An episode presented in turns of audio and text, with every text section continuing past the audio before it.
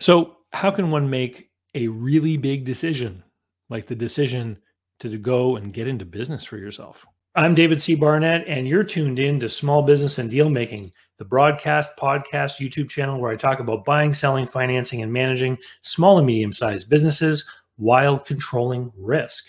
So, if you're looking to take control of your future through buying a business one day, or if you already own a business and you're looking to grow or exit, you've come to the right place. I talk about interesting things, I talk to interesting people, and I answer your questions every week right here. So be sure to hit like, be sure to hit subscribe, and let's get to it.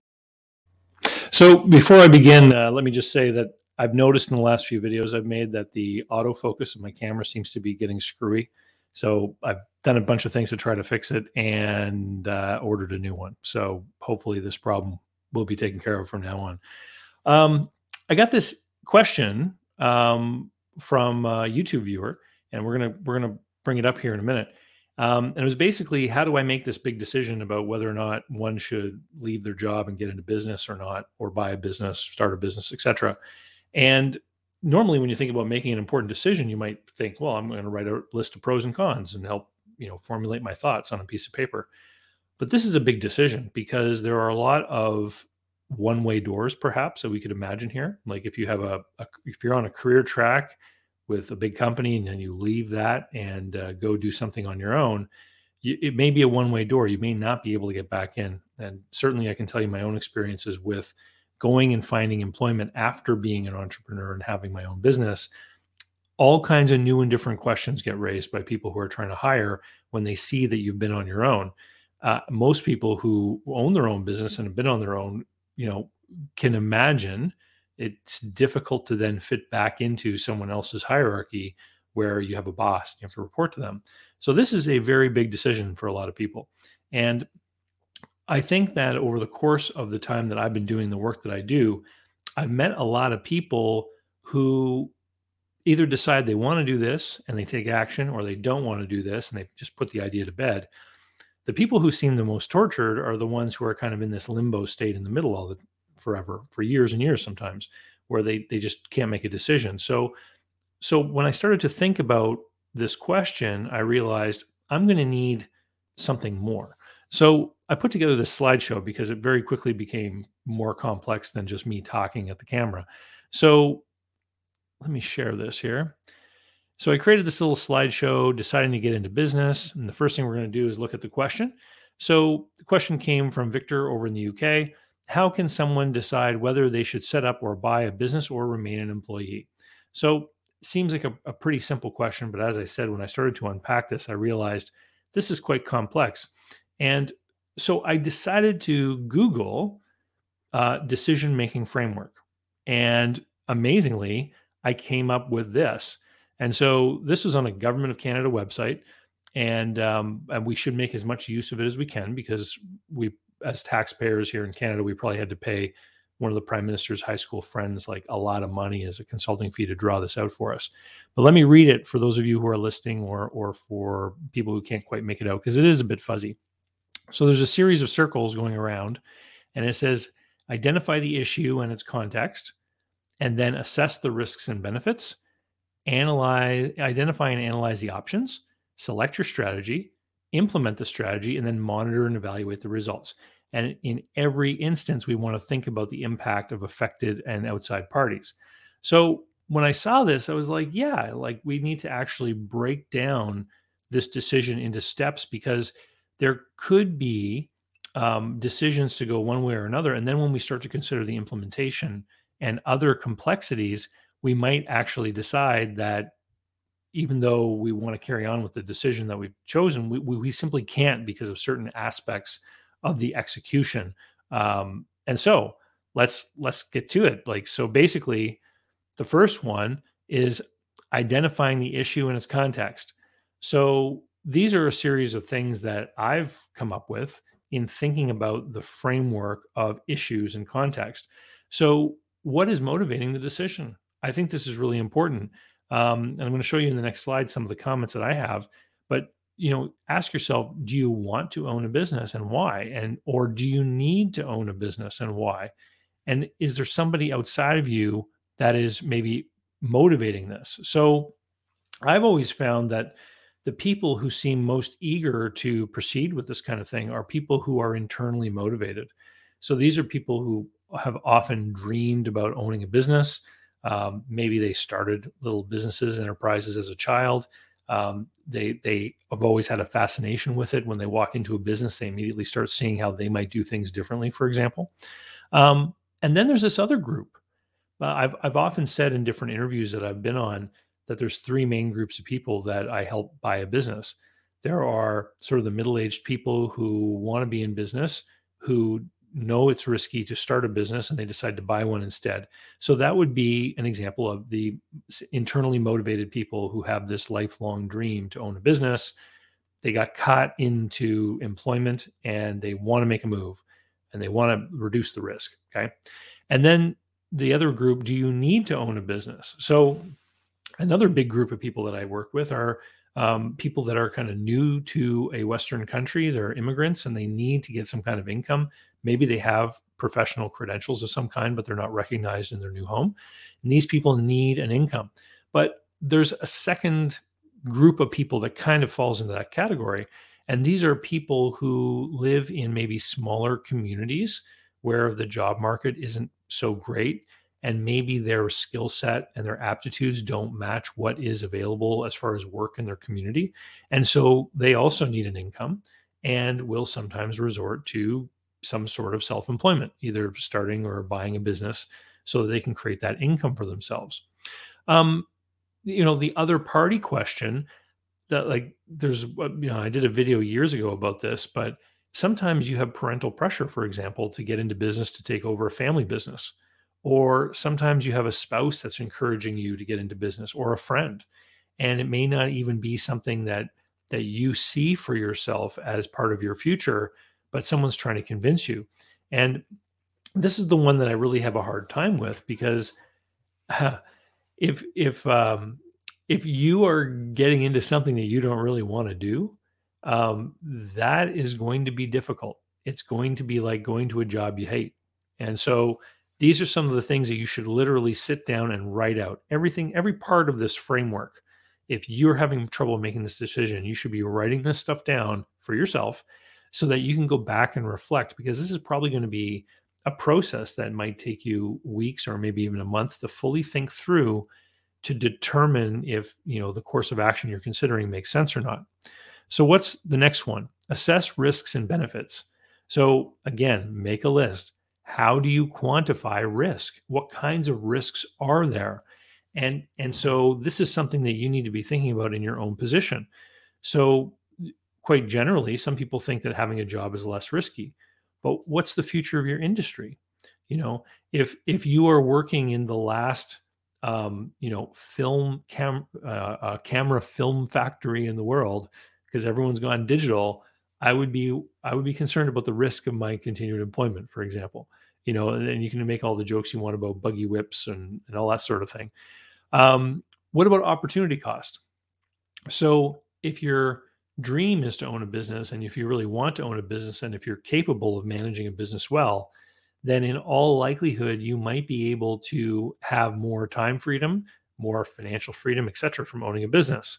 So not owning a business leaves you um, in a deficit versus your potential, right? So it's part of your opportunity cost. What what happens if you fail? I mean, this is the first thing when people say, "I'm going to go buy a business." You know, if they're married, for example, this is one of the first things that the spouse might say is, "Well, what if you fail?" Right? Well, what if? Let's write it down. What's the worst thing that could happen? And you might be surprised by some of the things that you come up with. So, you know, some of the some of the commentary that I have here is how do you quantify the risk? Can we really know the risk of being downsized? How many people with jobs really know the financial status of the business that they work in?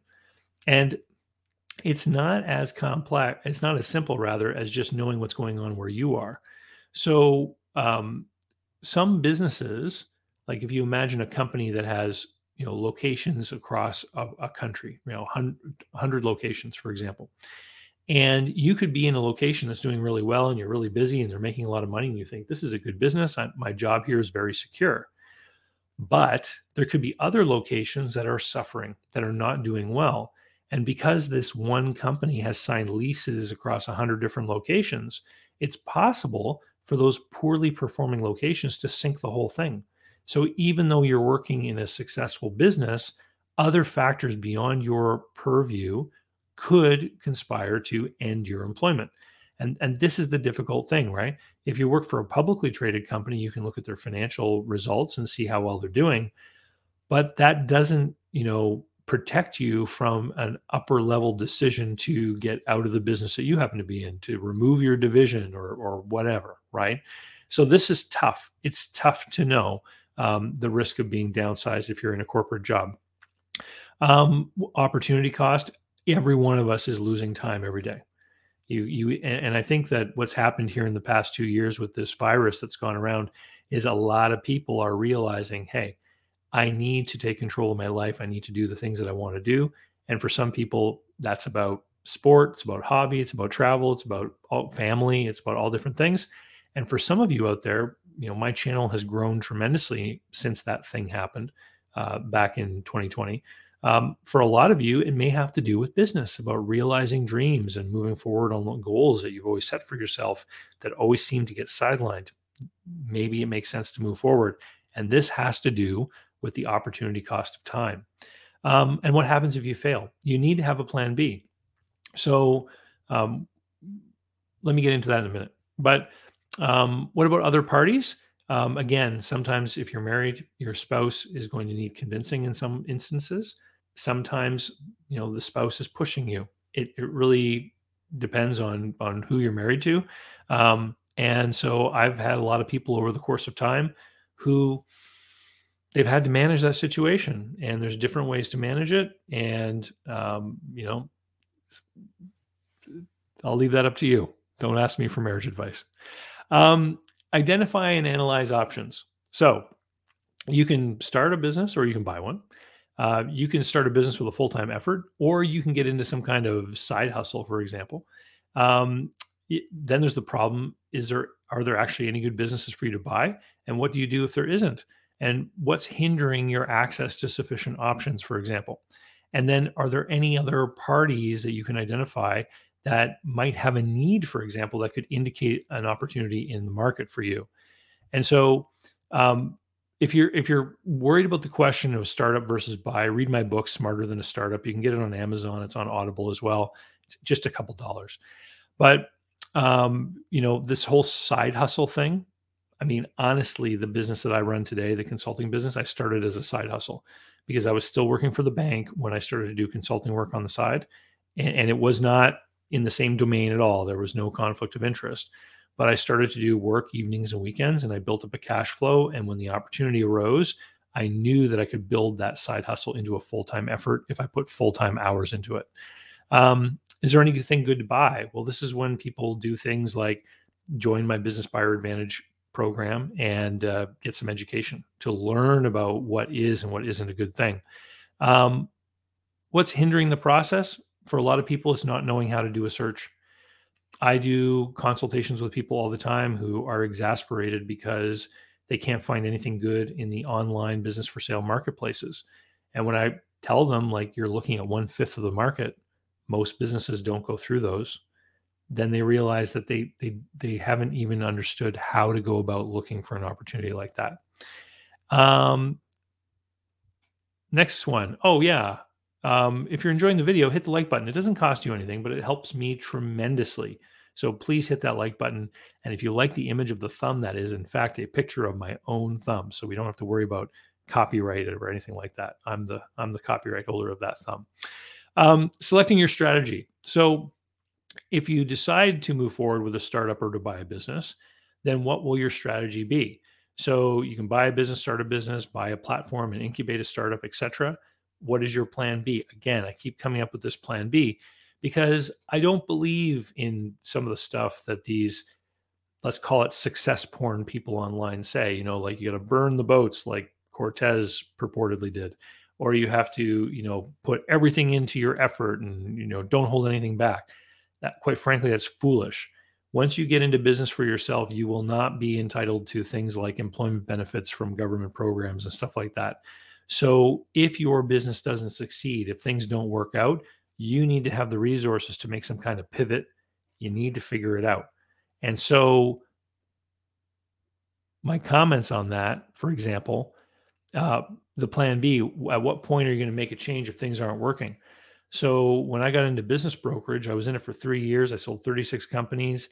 In my last year, my total commission revenue was almost half a million dollars. And it was a terrible business with up and down roller coaster action of cash flow. Um, there's a video I put out called My Life as a Business Broker. I recommend you watch it. It'll reveal what it was like. Um, if you looked at it on paper, it looked like a very successful business. It was stressful, it was anxious, anxiety filled, it was not fun. It was fun to do deals. I loved the work, but owning that business was not a very good thing. And so when I decided to get out, I had to get out at a point where I had some money in the bank because I had to be able to float my household expenses while I removed the yoke of the business expenses and tried to negotiate myself out of my obligations. Like I had to work out a deal with the landlord, for example, and, and all that kind of stuff. So, and then go look for a job. So I had to have money. And so you cannot be putting every last penny into some kind of business if it's not performing. You need to have some kind of reserve. You need to know what your plan B might be if things don't work out. And for me, it meant going and working for a bank. And I was lucky to be able to get that job. And I, during the interview, the hiring manager actually said to me, David, um, you've been in and out of business for yourself for a long time. Uh, are you really interested in a career with us? And I said, yeah. I said, I need stability. I've got, you know, two small kids I'm trying to raise. You know, everything in my life is pointing to the fact that I need to have a job. And she looked right at me and she said, Do you promise you'll stay for at least two years? So she saw right through my wah, wah, wah. Anyway, I stayed for like four. So, anyway, that was her main concern. Um, and then, you know, is there help available for some of this? Well, a lot of the times when people call me on Clarity to do a phone consultation, this is the kind of stuff that they want to talk about. Um, implementing the strategy. So then you have to like once you've decided, you know, you're going to start or buy a business, whatever, then you got to actually do it. And so you start the business and you start to make sales, hopefully, and you start to, you know, have profits or you find the right business and you do your deal. And then you have to measure what's going on in your marketplace as far as your other uh, competitors, what um, the seller wants as far as making a deal if you're buying a business, if there's an issue with labor availability, et cetera and this is where you know people will use more of my products and services. So you know if you're going to start a business i would recommend my cash flow forecasting and business plan writing program for example uh, which is at bizplanschool.com and if you want to buy a business and you want help with that then the business buyer adventure group coaching program it, that's what the people in there are doing. They're in there because they want help and guidance uh, to to buy a business they want help with the search, they want help with organizing the offers, they want help with negotiation, they want help with figuring out the financing, etc. And then monitor and evaluate the results. So this is where you track the performance of your business, what goals must be met for you to continue. And so for me in my business brokerage, um, I needed to see that there was going to be some kind of change in the pattern. And the pattern was this. It was I would I would get into debt on my line of credits my credit cards. I would sell a business that would bring me back to the black, and then I would go back into debt again while I waited for another deal to close. And then I would close a couple of deals, and I would end up having a pile of money, and then I would end up back in the hole again. And so when I didn't see anything that was going to change that pattern, I chose one of the money peaks as my exit point so that I had some cash. Um, and then my comments on these is is you got to learn your numbers. You have to know what's coming in, what's going out, what your expenses are, and if you are on the right track or not. And this means having a business plan that you can benchmark yourself to. So, am I actually meeting the performance numbers that I outlined in my plan? Um, know your plan, know your numbers, and know your plan B, and do not invade your reserves. So, if you're starting a business or you're buying a business, I always recommend that people have some kind of cash reserve that they leave on the side and they do not invade that money because that is their, you know, unemployment insurance plan. That is the money that they're going to use to pivot in some way. And maybe you have a different plan. Maybe you're married to a doctor. Maybe you're married to someone who can support the family bills. so that you don't need to have that kind of reserve, I recommend that you talk to the person who is your plan B if you intend to make them your plan B so that they're on board with being your plan B. Again, don't ask me for marriage advice. Um, write this all down. You've got to have it on paper because as you go through this kind of decision making framework, you're going to want to keep going back over and over and over it again. And you're going to revisit things and you're going to change your mind about things. And a lot of the stuff in here is somewhat subjective. And so while you may have an answer immediately, your subconscious is going to be thinking about this stuff over the course of time and your opinions might change and what what really happens to people is that when you're exposed to the world, the internet, etc., everything that hits you goes through a perceptual filter, right? If you've ever studied any marketing, this is one of the things I talk about. So you have a perceptual filter. When you decide you want a new car, you suddenly notice the new car advertisements, right? And so when you're starting to ask yourself some of these questions, your perceptual filter is going to open up to content, ideas, articles, books, etc., that deal with some of the questions that you're asking yourself. And you're going to suddenly notice that there's all this new information that you can absorb that will help you with this decision making. And that's okay. Something like this should not be decided hastily. It requires a lot of thought, reflection, and then thought again. And if you watch last week's video about the five biggest business mistakes, consider your passions, but your brain must be in control at all times. And so, you know, some of the things that I've talked about here today, some of the products I have and services that might help you, the cash flow forecasting program.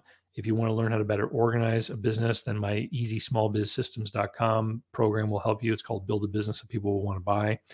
You can get direct help from me at businessbuyeradvantage.com. Um, That's my online course.